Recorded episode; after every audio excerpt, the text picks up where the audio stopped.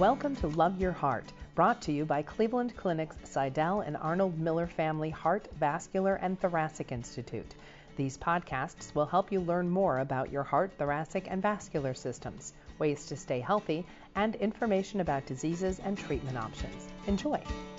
My name is Julia Zumpano. I'm a registered dietitian with the Department of Preventive Cardiology at the Cleveland Clinic. Often patients ask me why nutrition recommendations for heart health are constantly changing. One day eggs are good for you, one day they're bad, one day it's low fat, one day we should do low carb, can be very confusing for a patient or consumer. So, first, I suggest that you be sure you're getting your nutrition information from reputable health sources, such as the Cleveland Clinic. We have a great amount of resources that are all research based, clevelandclinic.org. There are several other health organizations that provide clinical based recommendations towards heart health, such as the American Heart Association, the DASH Diet, the American Diabetes Association. Those are the types of organizations you want to look into for nutrition information. But the best case would be if you could meet with a dietitian or nutritionist to develop a personalized plan for you and to answer your specific personal questions.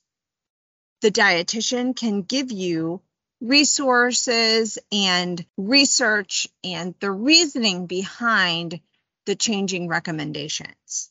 The reasons recommendations change around diet is because we are constantly trying to do research and finding out which is the best way to improve your heart health. For instance, a low fat diet for years was suggested for heart health.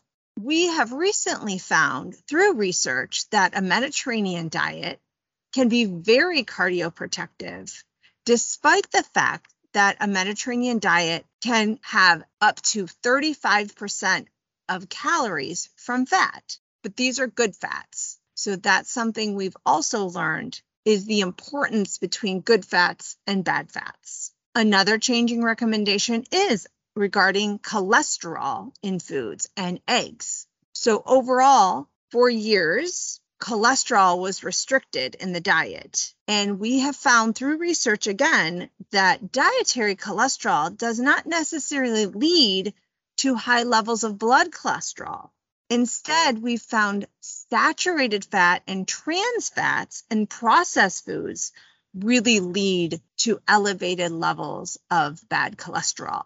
Therefore, you can safely consume some foods that are high in cholesterol in moderation, such as egg yolks, small amounts of butter, and some meats. But keeping those foods in moderation is key because they do contain saturated fat as well as cholesterol. Hopefully, this has helped lift some confusion around nutrition information. Thank you and have a great day.